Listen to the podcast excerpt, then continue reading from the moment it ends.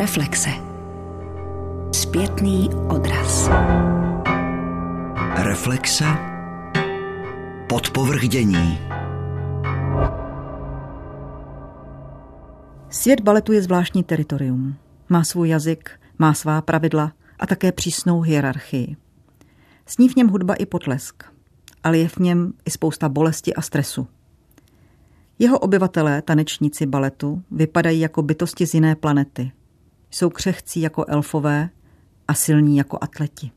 Balet je exkluzivní umění, výkonností blízké vrcholovému sportu, mírou rizika a zátěže záchranným složkám a svým obsahem a účinkem se podobá lirice. V dnešním pořadu se ale na balet podíváme z věcné stránky, skrze čísla, statistiky a praktické zkušenosti. A zůstaneme doma, v Česku.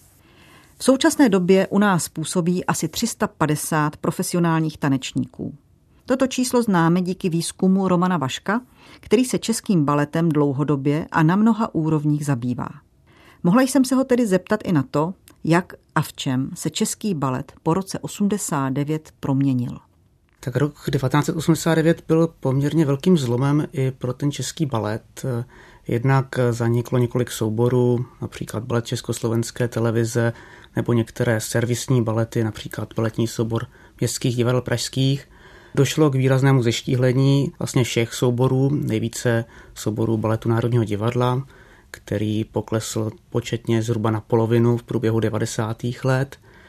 Ale co bylo také podstatné, že se otevřely dveře do zahraničí a začali k nám přicházet kvalitní tanečníci z ciziny, zejména ze zemí bývalého Sovětského svazu, tanečníci velice dobře vyškolení, především v klasických technikách, tanečníci, kteří se prosadili velice rychle na solistické pozice, jak v baletu Národního divadla, tak v těch regionálních souborech. A to všechno vedlo k tomu, že český balet začal především v té interpretační kvalitě velmi sílit v průběhu těch 90. let. A samozřejmě po roce 2000, kdy bylo jednodušší zaměstnávat i tanečníky ze západní Evropy, tak následoval příchod tanečníků ze všech koutů světa, především pak z Evropy a to znamenalo další vlastně kvalitativní vzmach českého baletu. Výsledkem pak je, že dnes český balet tvoří cizinci už více než poloviny, ale to je zcela přirozené a vlastně v Evropě se s tím setkáváme zcela běžně. Hovořil jste o určitých statistikách, o zeštíhlení, o proměně té národnostní struktury v českém baletu. Jak se proměnil repertoár? Repertoár se proměňoval pozvolna. My jsme vlastně byli tady zvyklí před rokem 89 především na ty velké příběhové balety sovětské provenience. V 90. letech se to proměňovalo velice pozvolna, protože tanečníci ještě nebyli připraveni choreografie západních špičkových eh, choreografů. Ty první pokusy uvést například Jiřího Kiliána nebo Hanse van Manena ze začátku 90. let v Pražském národním divadle nedopadly eh, moc šťastně a vlastně dokonce není snad tajemstvím, že Kilián, když viděl reprízu po roce, tak pozastavil uvádění tohoto programu. Čeští tanečníci k tomu novému repertoáru museli dospět a dospěli k němu až v průběhu těch 90. let, kdy nejdříve v baletu Národního divadla se začaly uvádět ty špičkové práce Jiřího Kiliána, Elvina Eiliho, George Balanšina a dalších a postupně zavedení Petra Zuzky, což už je po roce 2000, se do toho repertoáru Pražského národního divadla dostali opravdu ty světové špičky, William Forsythe, Náčo Duato, Ohad Naharin a řada dalších. A teprve v posledních letech se daří, že se ten repertoár proměňuje i v těch regionálních souborech. Samozřejmě je to do značné míry dáno i financemi, protože ta špičková díla jsou samozřejmě finančně nákladná. Jsou to spojité nádoby, jednak ekonomika, ale také vlastně to, na co ty tanečníci mají v těch souborech, jakým způsobem ty soubory interpretačně rostou. Řekněte nám, kolik je vlastně v současné době v Česku baletních těles? V současné době máme regulérních osm baletních souborů. Jsou to soubory ve většině eh, regionálních vícesouborových divadel. Takovým devátým tělesem baletním, který ale nemá formální samostatnost, je opavský balet, který je v područí opery. Mezi těmi tělesy jsou ale obrovské rozdíly. Zcela výjimečné postavení má balet Národního divadla, který jednak početně dnes má nějakých 82 tanečníků, je úplně jinde než druhý největší soubor v Brně, který je zhruba poloviční. Druhým největším souborem je tedy brněnský balet, pak máme baletní soubory střední velikosti, to znamená kolem těch 30, 35 tanečníků, což je plzeňský, olomoucký a ostravský baletní soubor. A pak máme takové bych až miniaturní baletní soubory v Ústí nad Labem, Liberci a v Českých Budějovicích. Můžete specifikovat, v čem se vlastně promítá třeba ta ekonomická síla, dejme tomu první pražské scény nebo toho hlavního baletu, tedy scény Národního divadla, na rozdíl od těch regionálních nebo menších divadlech, jak vlastně ty peníze ovlivňují chod, profil, fungování těch souborů? Projevuje se to v mnoha ohledech. Můžeme začít repertoárem, který samozřejmě v Národním divadle už je dnes srovnatelný s repertoárem špičkových evropských těles. Ta skladba repertoáru, ať v klasice, tak v tom modernějším repertoáru opravdu když se podíváme na ta špičková tělesa v zahraničí, tak už v tom nevidíme nějaký podstatný rozdíl. Ale samozřejmě finance motivují i kvalitní tanečníky, protože ty platy v baletu Národního divadla jsou, řekněme, někdy až dvojnásobné oproti průměrným platům v některých menších regionálních baletních souborech, ale je to i v zázemí, které mají ty jednotlivé soubory, ale je to i otázka třeba propagace, jiné peníze má propagaci, má Pražské národní divadlo, zase jiné, některé regionální soubory. V Praze je balet jedním z nejnavštěvovanějších scén, mají až 90% návštěvnost. Jaká je návštěvnost baletu v regionech, víme to? Ano, víme to. U těch větších baletních souborů je obvykle kolem 80, někdy až 90% a taková zajímavost, že u těch větších souborů je to tak, že balet má vyšší návštěvnost než například operní nebo činoherní soubor. Naopak u těch malých souborů tomu bývá naopak. Tam někdy padá ta návštěvnost až k 60%. Nicméně obecně se dá říci, že o balet je zájem a balet bývá hodně dobře navštěvován. Jaké volí šéfové baletu podle vás strategie v těch menších souborech, kde se musí o toho diváka rvát v konkurenci, jak se například v té programové titulové skladbě snaží nalákat diváky do publika? Já bych tady možná uvedl jako příklad plzeňský balet, který patří k těm, který má velmi vysokou návštěvnost, pohybující se mezi 80 a 90% Plzeňské divadlo je známé tím, že jeho publikum je poměrně konzervativní a tomu odpovídá i skladba repertoáru baletu. Je to už volbou titulů, titul musí dobře znít, ať už je to například Edith Piaf, což je dílo už poměrně hodně staré, balet Manon, Spartacus a tak dále. Ale plzeňský balet nasazuje především díla celovečerní s nějakým poutavým příběhem. Vlastně velice výjimečně se tady setkáme s nějakými komponovanými programy. Takže to je jeden příklad, jak oslovují to místní publikum. Jiný příklad bych uvedl u libereckého baletu, který je velice aktivní v akcích, kdy tanečníci oslovují veřejnost například různými takzvanými flashmoby, to znamená takovými nečekanými akcemi, například v nákupním centru nebo představeními na náměstí, různými fanouškovskými kluby a podobně. Takže ty metody jsou různé. Možná bych řekl, že opravdu to, jakým způsobem jdou ty baletní soubory za těmi diváky, v tom nastala velká změna a většina souborů se snaží být velmi aktivní v hledání různých alternativních cest, jak oslovit to publikum, které si do té doby například do divadla cestu nenašlo. Dá se říct, že u těch tanečníků v regionálních divadlech je větší verzatilita, taková univerzálnost, schopnost eh, zaujmout různé role, hrát, zpívat, zkusit si více těch tanečních technik, než třeba například u tanečníků, kteří se mohou jenom soustředit na ten špičkový repertoár, například v baletu Národního divadla. Ano, je to tak. Výjima baletu Národního divadla všechny ty soubory zpravidla účinkují v operách a vůbec v hudebním divadle, což znamená, že se setkávají s jinými technikami, v muzikálu s různými jazzovými technikami. Často musí být schopni nejen mít špičkovou techniku, ale musí zapojit i herectví, mnohdy musí i zpívat, musí ukázat mnohem větší škálu toho svého umění a možná platí, že čím menší soubor, tím musí být ten člen souboru univerzálnější. Pojďme se podívat na jeho ekonomický život. Tak víme, že je tanečník současného českého baletu víceméně velmi univerzální, v plném nasazení. Víme, že jejich pracovní den zahrnuje nejenom tréninky a zkoušky a hraní na jevišti, ale také jako přípravu rolí třeba pro jiné soubory v těch více souborových divadlech. Jak jsou na tom tanečníci ekonomicky a co zahrnuje ta taneční kariéra u nás dneska v současném baletu? Ekonomicky se to ve většině souborů příliš nezměnilo oproti tomu, jak to vypadalo před rokem 89. Dá se říci, že povolání tanečníka znamená být ohodnocen pod průměrem v republice i pod průměrem v odpovídajícím regionu. Jistou výjimkou je balet Národního divadla, kde dnešní průměrný plat je srovnatelný s průměrným platem v Praze, to znamená, že je opravdu už na velice solidní úrovni. Můžete říct klidně číslo? Číslo máme dva roky staré, ale pohyboval se ten průměrný plat někde kolem 35, 37 tisíci hrubého měsíčně.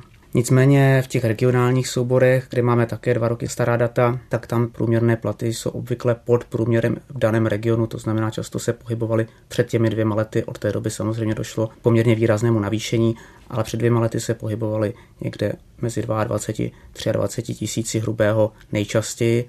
Ale máme i takové extrémy, tady bych uvedl ústecký balet, který jako jediný velký baletní soubor není zřizován městem, ale je společností s ručením omezeným, tudíž nemusí odměňovat eh, tanečníky podle platových tabulek a tam pro zajímavost před dvěma lety tanečník zborista nastupující měl plat na plný úvazek 13,5 tisíce hrubého.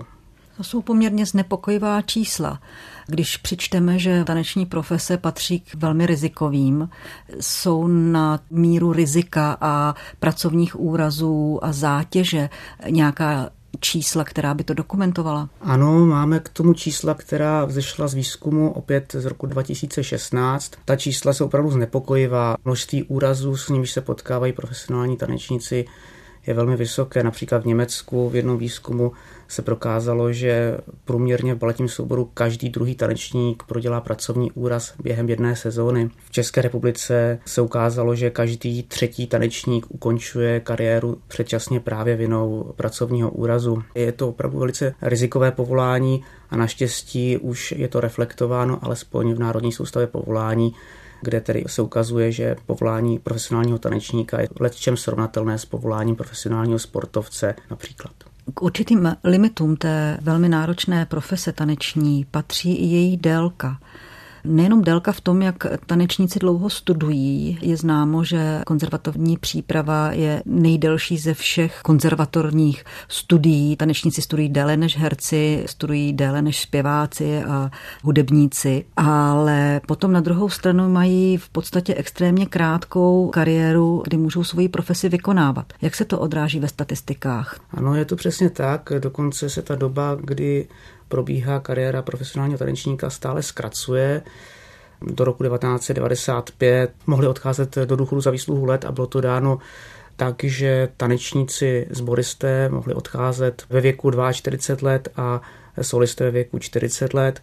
To už by dnes bylo absolutně nemožné aplikovat, protože dnes ta kariéra nejčastěji končí mezi 30 a 35 lety. A tanečníci si stále častěji uvědomují, že kariéra například baletním souboru je jedna z vícera kariér a že už během té aktivní kariéry přemýšlejí a často se i připravují na to své budoucí pracovní uplatnění. Dneska už se běžně setkáme s tím, že tanečník baletu i třeba v Národním divadle souběžně studuje na nějaké vysoké škole a aktivně se připravuje na, na budoucnost. Přesto všechno, že ekonomika českého baletu není možná úplně optimistická, český balet je důležitá kulturní entita. Dá se srovnávat jeho úroveň se zahraničím a jak si vlastně český balet stojí ve srovnání se střední Evropou nebo s tou širší?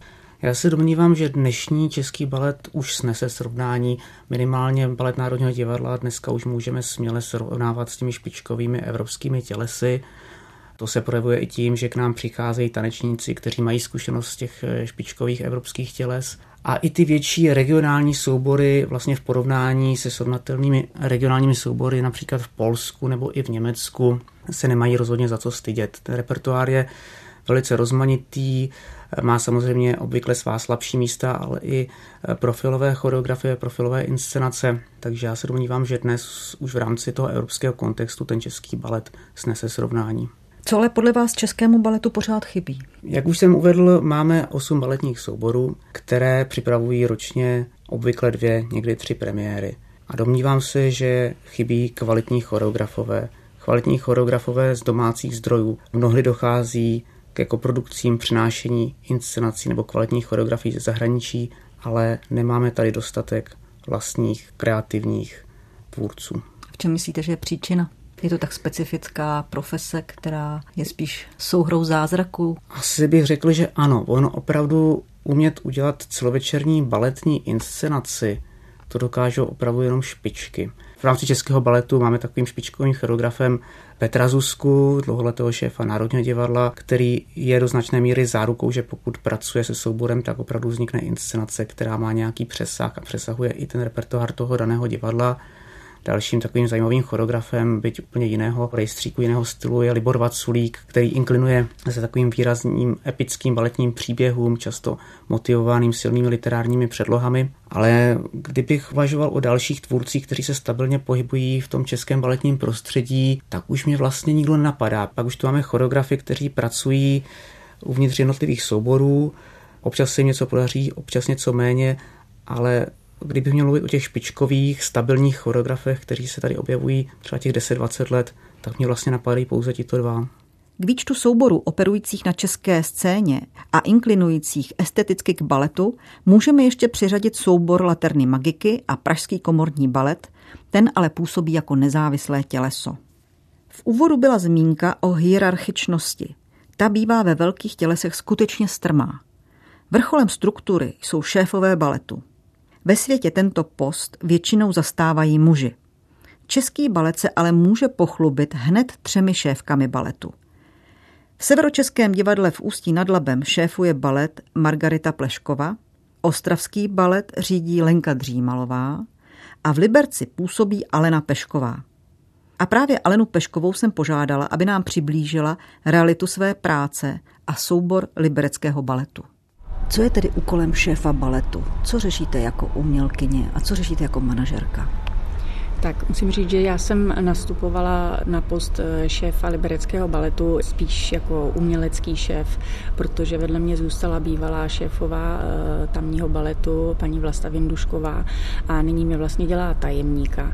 Takže spoustu takové té práce s fermany a tak dále eh, se mě moc netýká a já se zabývám spíš jako tím uměním, s čím samozřejmě souvisí spoustu ostatních věcí, to, jak se tvaruje soubor a jaké já jsem vlastně v té době měla vize a teďka po těch letech samozřejmě se můžu už podívat zpátky a trošku si říct, co se mi podařilo, co šlo pomalejc a co vůbec. Vy jste nastoupila do Libereckého divadla v roce 2010. Jaké jste tedy tenkrát měla plány, jaké byly vize? Ta nabídka mě dost překvapila, protože to nikdy nebyla moje ambice, abych se stala šéfem nějakého baletu. Nicméně přišlo to zrovna ve chvíli, kdy já jsem za sebou měla v té sezóně, tuším, že tři celovečerní balety na vlastní libreta a každé vlastně s jiným souborem. A mně postupně docházelo, že mám určitý svůj styl. A když jsem se pak jezdila dívat na reprízy eh, svých baletů, tak mě vlastně dost mrzelo, že ten styl tomu nějak uniká. Samozřejmě v tom repertoáru, co ta divadla mají, tak když jeden den hrají Labutí jezero, druhý den muzikál a tam step a tak dále, tak samozřejmě je velice obtížné udržet pak nějaký úplně speciální styl i pro ty repetitory, i pro ty tanečníky. A to mě vlastně mrzelo. Takže já jsem tuhle tu nabídku trošku přebírala s tím, že budu moci dlouhodobě pracovat se stejnými lidmi, kteří snad eh, ucítí můj styl a budou ho ctít hloubš a hloubš a pak ta práce samozřejmě bude úplně jiná. Mohla byste přiblížit nebo formulovat, v čem ten styl vlastně spočívá? To je samozřejmě těžké. Jsou věci, na kterých prostě lpím, co se týká třeba prací s hudbou. Myslím si, že i choreograf, i tanečník tu hudbu nebo i to ticho musí absolutně ctít a musí vědět, jak s ním pracovat. Nezáleží na tom, že prostě pro mě je důležitá první doba, což většinou samozřejmě je, ale můžu zrovna tak pracovat s hudbou, jako že ji nevnímám a je jako background, ale musím o tom vědět. Já jako choreograf, ten tanečník, aby to samozřejmě přenes na toho diváka.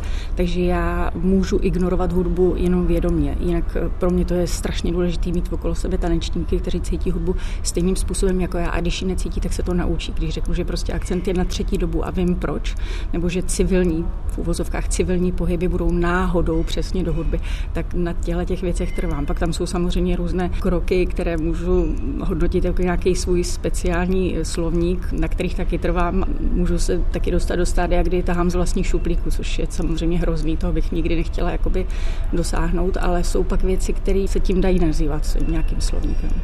Kromě muzikality, kterou jste zmínila, co by ještě podle vás měl mít tanečník eh, vašeho souboru, nebo co by se v něm měl naučit? Určitě eh, herectví. Já mám ráda na jevišti, eh, když to tak řeknu, je to jenom slovo, ale civilní herectví. Já vždycky říkám tomu divákovi beze slov, to trvá trošičku díl, než mu to dojde, ale ty musíš přesně vidět, jakou větu říkáš. Nepotřebuji od tebe nějaký grimas, abych věděla, že pláčeš, nějaký křeče nebo tak. Když si to budeš myslet tak hluboce a třikrát za sebou, jak tu větu řekneš, tak i když s obličejem a s tělem neuděláš vůbec nic, tak ono si to stejně najde. Stejně to ten obličej, to tělo dělá a nemusíme přehrávat jakoby na venek. Takže já mám ráda civilní hereci, když ten tanečník tomu věří a strašně třeba lpím na tom, aby se i na sále zkoušelo vždycky výrazově naplno. Mě nezajímá, že to technicky někdo udělá, ale když to na sále udělám výrazově naplno, tak potom na jevišti je to vole dál.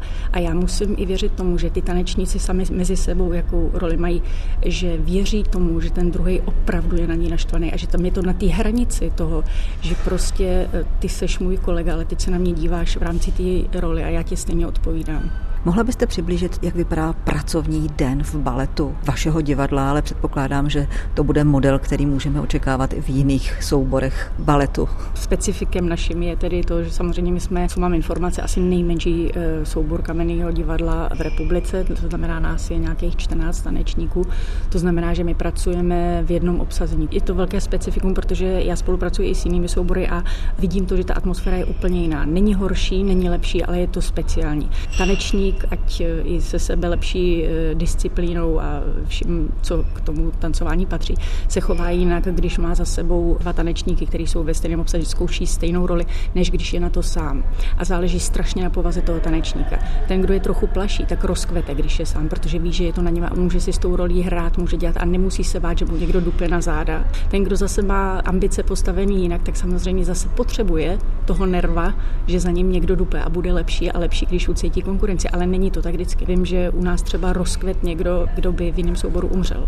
Ale vraťme se k tomu, jak vypadá ten den. Samozřejmě je to velmi podobné jako v jiných souborech. Začínáme tréninkem, který převážně je tedy klasický, ale snažím se, aby k nám jezdili i pedagogové, teda, kteří zadávají kontemporary, když je toho potřeba, a nebo nějaký jazzovější zaměření, když třeba dělají muzikál a podobně. Potom samozřejmě následuje zkouška, která trvá většinou do dvou hodin večer, buď to představení, anebo večerní zkouška. Večerní zkouška. To znamená, že když tanečníci nejsou na jevišti, tak večer ještě pracují. Předpokládám, že vy v rámci divadelního repertoáru vystupujete se souborem i v jiných žánrech, to znamená, že se objevíte v činoře, zmínila jste muzikál. Dá se říct, jaká je vytíženost, kolikrát ten tanečník se může objevit třeba do měsíce na jevišti? Nemám úplně před sebou tu statistiku, ale dovedu si tak odhadnout, že našich baletů máme tak 4 až 5 za měsíc a když se k tomu připočtou opery, muzikály a teda to, co je mimo naše baletní zaměření, tak bych řekla, že dohromady můžou mít tak kolem 15 až 20 představení. Ctíte divadelní prázdniny? Ano. A co dělají tanečníci o prázdninách? Já to až tak neskoumám. Pokud mi dojdou v dobré fyzické kondici a mají krásnou postavu, tak se jich neptám, co dělali o prázdninách, ale předpokládám, že odpočívají. Pojďme k repertoáru. Liberec je velké kulturní město, spjaté také se sportem a každé město, ať už je pod horami nebo v údolí, má svoje specifikum a má svoje specifické publikum. Jaké má Liberec publikum a jak Liberec vnímá baletní soubor? To je právě jedna z věcí, jak jsem říkala, že jsem nastupovala na tu roli šéfa, tak jsem měla několik takových ideí, které většinou si myslím, že se mi podařily. Chtěla jsem mít soubor, kde objevím různé osobnosti. Máme tam vlastně tanečníky z celého světa, máme tam vlastně Japonku, Francouzsku, tři tanečníky z Austrálie, z Velké Británie, dva tanečníky z Ruska, z Brna a z Prahy. Takže jako opravdu jsme, jsme opravdu mezinárodní soubor na to, že nás je 14. A každý ten tanečník, kromě toho samozřejmě, že závazná je ta klasická taneční technika, kterou každý z nich eh, prošel, tak samozřejmě ovládají kontemporary a, a každý má ještě nějakou nadstavbu, co jako dalšího umí. Ty australský kluci umí perfektně stepovat. Nejsme teda soubor, že bych je postavila do jedné řady a všichni měli absolutně stejné dispozice. Není to tak, je to eh, vysoký, tlustý, tenkej, ten umí to a ten za stodle, ale všichni dohromady máme nějaký společný jmenovatel, což je samozřejmě dvě techniky, eh, které potřebujeme nejvíc. No, takže to si myslím, že se jakoby podařilo. Nechci říkat, že to je teďka nový obrázek, ale myslím si, že i choreografové jako tam najdou vždycky typa, kterého potřebují. Ty tanečníci jsou zvyklí na jevišti i mluvit, jakoby žít na tom jevišti tak, jak prostě by herec měl.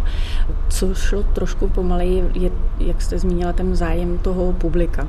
Je to takový, že to jde pomalu, ale jde to potřebuju odbourávat ty stereotypy, že balet je dvě hodiny neskutečný nudy. Ten repertoár se snažím udělat eh, rozmanitý, takže se to navzájem nějakým způsobem podporuje. Nicméně samozřejmě jsou tituly, které nelákají ty široké masy, ale ono zase, co si budeme povídat. Můj názor je ten, že statistiky, kolik chodí lidí do divadla, vždycky vám řeknou něco jenom o kvantitě, ale nikdy ne o kvalitě.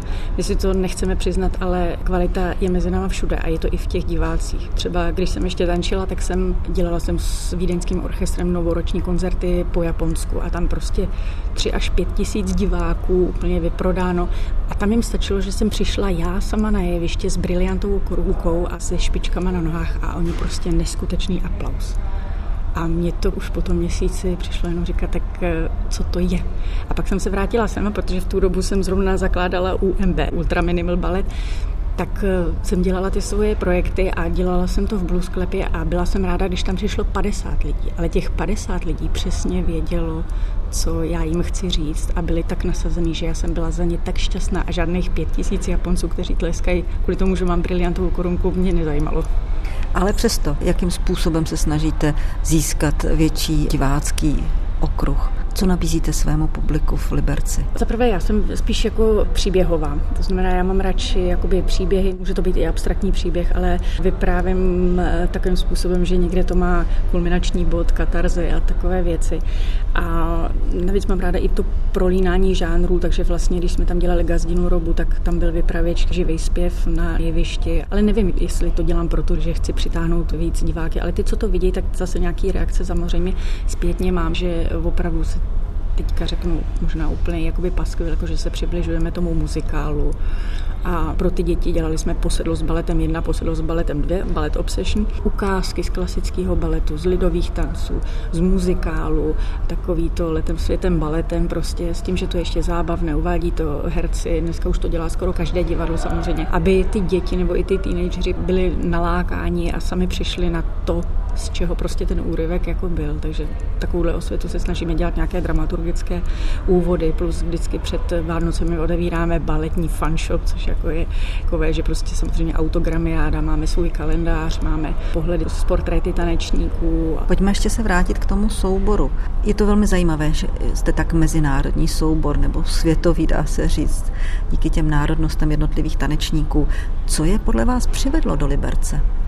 Hodně z nich mi říká, že když se podívá na ty stránky a na ty ukázky našeho repertoáru, že je to ten repertoár, že to prostě v jejich zemích jako si netroufnou dělat kamenná divadla. Rozevírají se ty nůžky, kde ta kamenná divadla vlastně stojí spíše na tom klasickém repertoáru, bojí se dělat něco jako třeba v Austrálii, to mi říkali vlastně tanečníci z Austrálie. A to, co děláme my, tak se skoro nedělá, protože ty taneční skupiny, které jsou založeny na grantech, tak ty dělají zase jakoby ultra contemporary a tak dále. Takže mě říkají, že je to ten repertoár, plus samozřejmě pro japonské a azijské tanečníky už to, že mají praxi ve střední Evropě, tak prostě tam to něco znamená. A pak si myslím, že i když jsou už potom tady, tak říkají, že máme dobré pedagogické zázemí. Nejsou to asi bohužel platy. Není to to prostředí, ve kterém jsou, protože Liberec tuším, že má jako jediný z kamenných divadel, které není rekonstruované. Baletní sál není v dobrém stavu, šaty nejsou v dobrém stavu, ale já zase můžu být ráda, že ty tanečníci tam jsou teda opravdu kvůli té práci. Takže je to repertoár, který je přitáhne do Čech. Asi jo, protože zaprvé oni si můžou vyzkoušet i to, co je taky láká, samozřejmě ten muzikál. Můžou pracovat v tomhle odvětví a ani to po mně nikdo nemůže chtít, aby jsme uváděli nějaký klasický titul. Dokud tam budu já, tak to nebude, protože bylo by to směšné se 14 tanečníky a s financemi, které tam jsou, si něco takového dovolit. To není naše parketa. Ale v rámci té posedlosti baletem, kde jsou ty ukázky, tak oni si zatančí ten repertoár ukázky z Žizel, ukázky z Kichota a podobně. Takže si myslím, že to je asi převážně ten repertoár, který je láká. V poslední době panuje názor, že vlastně český balet už není český, že je v něm hrozně málo českých tanečníků. Můžete to nějak komentovat? Můžete si typnout, v čem je příčina tohoto stavu? Nevím, jestli to je jako zrovna o českých tanečnících, protože ono to je možná spíš o českých choreografech, protože jako ta fluktuace těch tanečníků je docela přirozená. Já třeba do Liberce mi říkají, proč chceš být v Liberci jako mezinárodní, ale já to nechci, to není moje priorita. Já taky prostě do Gazdiny roby bych měla ráda Echt, Moraváky a Čechy, který to prostě cítí. Ale mě na konkurs přichází tisíc na mail pozvánek z celého světa, Spojené státy, Kanada, až eh, je mi to hloupé je tam zvát, když vím, že třeba mám jenom jednu volnou smlouvu nebo žádnou. Ale Čechů to moc nechodí. Češi chtějí jít ven, a cizinci chtějí jít sem. A ten problém toho, že český balet není český, to je asi pravda, no, protože já mám taky takový pocit, že se furt někam jakoby ohlížíme, že se bojíme být sami sebou, že teď jako za komunistů samozřejmě to bylo jakoby směrem na východ a ruský balet a nic jiného kromě toho nebylo. Pak jsme se strašně vrhli na ten západ, Zmínila jste, že by se měly zlepšit podmínky pro tanečníky. Jakou argumentací byste chtěla přesvědčit a koho, aby se českému tanci a českému baletu lépe dařilo? Já mám k tomuhle takový ambivalentní vztah, že já si, jsem těžká debata, protože si myslím, že vždycky uh, hlavním vyníkem je oběť. Jo. Takže já si myslím, že nejdřív Samozřejmě je, je dobré dokazovat, že ty diváci nás potřebují, což se vlastně jakoby všichni snažíme. Někdy možná, že to snažení je kontraproduktivní, netuším. Oni jsou taky, jak jsem už zmínila, ty nůžky se jakoby strašně otevírají. Je tady nějaká klasika, která je prostě muzeum. Naproti tomu jsou nějaký tanečníci kontemporary, který, kteří žijou z grantu a není nic mezi tím. Já myslím, že by bylo strašně potřeba pracovat nějak dlouhodoběji na nějakém specifiku. Teďka nám končí nejspíš PKB. Neříkám, že je to dobře nebo špatně, neříkám, že zrovna ten soubor za poslední roky by měl vypadat tak, jak vypadal. Neříkám. Ale to, že Praha v současné době má vlastně jenom Národní divadlo a pak jenom eh, tanečníky, kteří žijí z grantu, což samozřejmě z mnoha důvodů eh, nemůže být jenom tohle, tak je to špatně. Je to špatně, protože ty tanečníci kteří by měli dokazovat, že existuje něco mimo Národní divadlo. Potřebují eh, pracovat dlouhodobě na vytváření repertoáru speciálního stylu. Tady je to češství, tady je to to, proč by k nám měli jezdit se podívat na něco, co je český tanec z těch grantů, on celý ten systém samozřejmě není vůbec dobrý a z toho vyplývají právě tyhle ty záležitosti. Jestli přesvědčovat někoho, aby dal víc peněz do grantu, to není dobře. A přesvědčovat asi město, aby dalo na svůj balet, to asi jo. Takže myslíte, že by to měl být zájem municipalit, aby se snažili mít dobrý soubor, že by to byla jejich prestiž, jejich kulturní vizitka? V současném systému, tak jak je nastavený, tak určitě. Čest a slávu českému baletu v zahraničí dělá několik významných umělců. O světově proslulém choreografovi Jiřím Kiliánovi už byla řeč. Připomeňme ještě například Ivana Lišku, který léta působil v bavorském státním baletu, nebo tanečníky Dariu Klimentovou, Lukáše Slavického či Otu a Jiřího Bubeníčkovi. Jednou z baletních hvězd takzvaných etoál je i Barbara Kohoutková, kterou jsem na úvod našeho rozhovoru požádala, aby krátce zrekapitulovala, v jakých souborech a na jakých pozicích v zahraničí působila. Tak já jsem začínala ve finském národním baletu eh, vlastně už v 17 letech. Eh, toto angažmá jsem získala po soutěži v Helsinkách mezinárodní, kterou jsem v 16 vyhrála a vlastně rovnou jsem dostala nabídku angažmá do tohoto souboru. Ale vlastně jsem se rozhodla, že bych chtěla dokončit studia, takže jsem sloučila dva ročníky do jednoho, tudíž jsem vlastně vyšla školu už eh, v 17, ne v 18. A to bylo moje první angažma a trvalo 6 let. Poté jsem se vydala eh, do Mnichova, do Bavorské státní opery, tam jsem působila eh, rok a pak to byl bostonský balet, taky roční angažma a pak čtyři roky v hamburské opeře u Johna Neumeyera. Všechno to byly první solové pozice. Dá se říct, že jste tedy nepůsobila vůbec v českém baletu? V českém baletu jsem nepůsobila, tančila jsem zde pouze vždycky jako host. A není to teda úplně moje volba, tak to vyšlo prostě z kontextu, že jsem sem byla buď pozvaná u příležitosti gala koncertů tanečníků, kteří působí v zahraničí. To byla jednu dobu pravidelnost, že každý rok se pořádalo toto gala. A nebo jsem hostovala v představení, které já jsem měla nastudované ze zahraničí. Jak dlouho jste tady aktivně byla na scéně?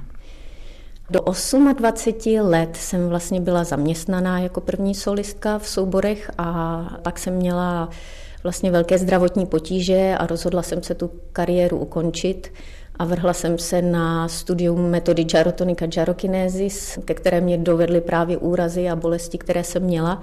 A tomu jsem věnovala plně jeden rok svého života. A vlastně po tomto roce ta metoda mi umožnila takovou rekonvalescenci, regeneraci toho těla, že vlastně jsem se k tomu baletu dál vrátila do aktivní profese, ale zůstala už jsem na volné noze. Takže jsem kombinovala učení a tančení, ale zase to bylo většinou zahraniční angažma. Pojďme se vrátit k těm úrazům. Popište, jaká je situace tanečníka, který se zraní a neví, jestli se jeho postižení bude dál slučovat s jeho profesí. Jaká je to situace? No tohle je pro každého tanečníka velmi těžká situace, protože vlastně ta profese je velmi krátká oproti jiným profesím. Vlastně ta aktivní kariéra je tak do 35, maximálně do 40 let. Takže každý úraz, který vás vyřadí z té aktivní kariéry, je ztráta toho času a zároveň eh, je na vás kladený velký tlak vždycky ze strany vedení na to, abyste se co nejdříve vrátila zpátky na jeviště. Takže ten tlak vlastní, že tanečník chce sám tančit, nechce promeškat ten čas a ještě ten tlak zvedení je velmi silný, takže jsou to těžké chvilky pro tanečníky. Váš raz byl poměrně komplikovaný, možná nebyl jenom jeden. Co vám nejvíc pomohlo? Já jsem měla štěstí právě, že v těch zahraničních souborech ty soubory jsou na toto vybavené a podporují ty tanečníky. Je tam fyzioterapie, prostě je tam zázemí na to, aby ty tanečníci se dostali zpátky co nejrychleji zase do té aktivní taneční formy. Takže toto vlastně mi pomohlo i poznat ten celý proces, co to je se zranit a jak se z toho zranění dostat, že nebyla ta zodpovědnost jenom na mě, vlastně dostala jsem pomoc zvenčí a velmi cené zkušenosti vlastně pro to, čemu se věnuju teď. Myslíte, že můžete tady v českých podmínkách něco nabídnout z těchto zkušeností? No snažím se o to, ale je to těžké, protože ta mentalita je velmi jiná. Ten přístup tady ještě takový není a vždycky se to specializuje, specifikuje jenom na ten výkon a vlastně není tu moc podpora pro ty tanečníky ani pro ty studenty právě tady v té fázi, když je tam to zranění a potřeba rekonvalescence. Můžete trošičku přiblížit, v čem je rozdíl v té mentalitě? Už vlastně na taneční konzervatoři No je potřeba ty studenty učit, aby měli respekt k vlastnímu tělu, jak se o to tělo starat, jak se rozcvičit na ten trénink, co je důležité, i mluvit o bolesti, druh bolesti, co je jako normální druh bolesti, jenom namožený sval, co už je něco, co už je alarmující. A v zahraničí už na to existují i speciální předměty, jako nějaký body-mind training, kde prostě se učí poznávat to tělo jiným způsobem, nejenom přes ten klasický trénink. A tady mi přijde, že pořád je to o tom jenom, že musí ty studenti vynakládat co největší úsilí, sílu, všechno je to přes sílu, na to, aby dosáhli toho výkonu. Ale ono ne vždycky ta síla je ta správná cesta. Pojďme k vaší druhé kariéře, kterou jste si vlastně vyrobila nebo vybudovala na základě toho eh, handicapu, toho zranění. Zmínila jste metodu žirotonis žirokinézis, která je dneska obsahem vaší práce. V čem to spočívá? Metoda gyrotonika gyrokinesis vlastně byla vytvořena bývalým tanečníkem, proto je mi to tak blízké. A původní záměr této metody bylo pomáhat jenom tanečníkům, právě jim pomáhat poznat svoje tělo, získat harmonii v tom těle, učit se poznávat propojení dechu a pohybu, což je velmi důležité a vlastně ten běžný klasický trénink to neučí. A mě to osobně velmi pomohlo v regeneraci těch úrazů a to mě vlastně přitáhlo k tomu, že i já bych tímto způsobem mohla pomáhat těm novým generacím, studentům a vlastně zároveň běžným lidem. Teď moje klientela je opravdu velmi pestrá od profesionálů po běžné smrtelníky. A je to takové určité poslání a mám vždycky radost toho, když ten člověk se začne cítit dobře ve vlastním těle. A může to být na různých úrovních, jako ten tanečník se začne lépe cítit v tom tanci pohodlněji, protože pochopí ty principy toho pohybu a ten pohyb je najednou je snažší a ten prožitek může být hlubší. A to samé je u běžného člověka, že ho přestanou bolet záda může si prostě užít toho, že sedí nebo že prostě jde a nic ho nebolí. Problém u tance je, že to tělo stárne a je vystaveno velké zátěži, možná tím pádem taky stárne rychleji. Vy jste měla štěstí, že jste vlastně našla cestu a našla jste taky poslání, jak dál pokračovat. Dá se říct ve stejném tématu. Ale ze zkušenosti řekněte nám, jak prožívají tanečníci ten fakt odchodu ze scény. Co je to být v 35, ve 30, maximálně ve 40 vlastně starý? No, tohle je velké téma a ne každý se s tím vyrovná dobře a snadně, protože ani tady moc ty tanečníci na tuto fázi nejsou během té kariéry připravovaní. Takže záleží na tom, co si člověk během té kariéry vyboduje, jak si nastaví svoji mysl, jak se vlastně i jako psychicky připraví na tenhle bod zlomu, protože ten zlom je opravdu velký. Ta profese je tak specifická v tom, že vám dává něco mimo fyzickou realitu, mimo fyzický svět, ten emocionální, ten svět, ten prožitek na jevišti je něco tak silného, že je potom těžké to nahradit v běžném životě. A takže tohle je faktor, který mnoho lidí, mnoho tanečníků se s tím nedokážou vyrovnat a nedokážou si nahradit ten prožitek něčím jiným nebo ho prostě opustit a jenom si užívat běžného života bez těchto silných emocionálních prožitků. Takže to je opravdu velmi individuální cesta. Kdybyste se vážení posluchači, možná i na základě dnešního pořadu, rozhodli nějaké baletní představení navštívit, Možná se vám bude hodit následující doporučení Romana Vaška. Ten totiž působí jako předseda poroty Centálie pro balet, tanec a pantomimu a z toho titulu mu žádná baletní premiéra neunikne. Já bych posluchače určitě poslal do Pražského národního divadla minimálně kvůli tomu, že tam máme špičkový baletní soubor, ale i inscenace, které tam jsou v současnosti k vidění, stojí za pozornost. Z české tvorby bych uvedl, tuším, dva roky staré chvění Petra Zusky, velice silný celovečerní balet, z těch eh, zahraničních prací, práci Ohada Naharina, Decadence, kterou sporadicky uvádí Národní divadlo na nové scéně, a samozřejmě pozoruhodný je program z loňského podzimu Kilian Mosty času, který ukazuje našeho vlastně nejlepšího a ve světě nejznámějšího choreografa ve čtyřech ukázkách z jeho tvorby. Kdybych opustil Prahu a podíval se do regionu, tak bych posluchače chtěl upozornit především na ostravský balet, který má několik pozoruhodných komponovaných programů. Z těch posledních je to program Vzlety a pády s choreografiemi Jiřího Kiliána a Jiřího Pokorného, ale i předchozí složený program nazvaný Old Jazz blues and rock, ale velmi rezonuje i klasický repertoár, naposledy Don Quixote v choreografii a režii Michala Štípy. Zajímavou cestou se vydal liberecký balet, který se snaží upozorňovat na regionální témata ve svém repertoáru.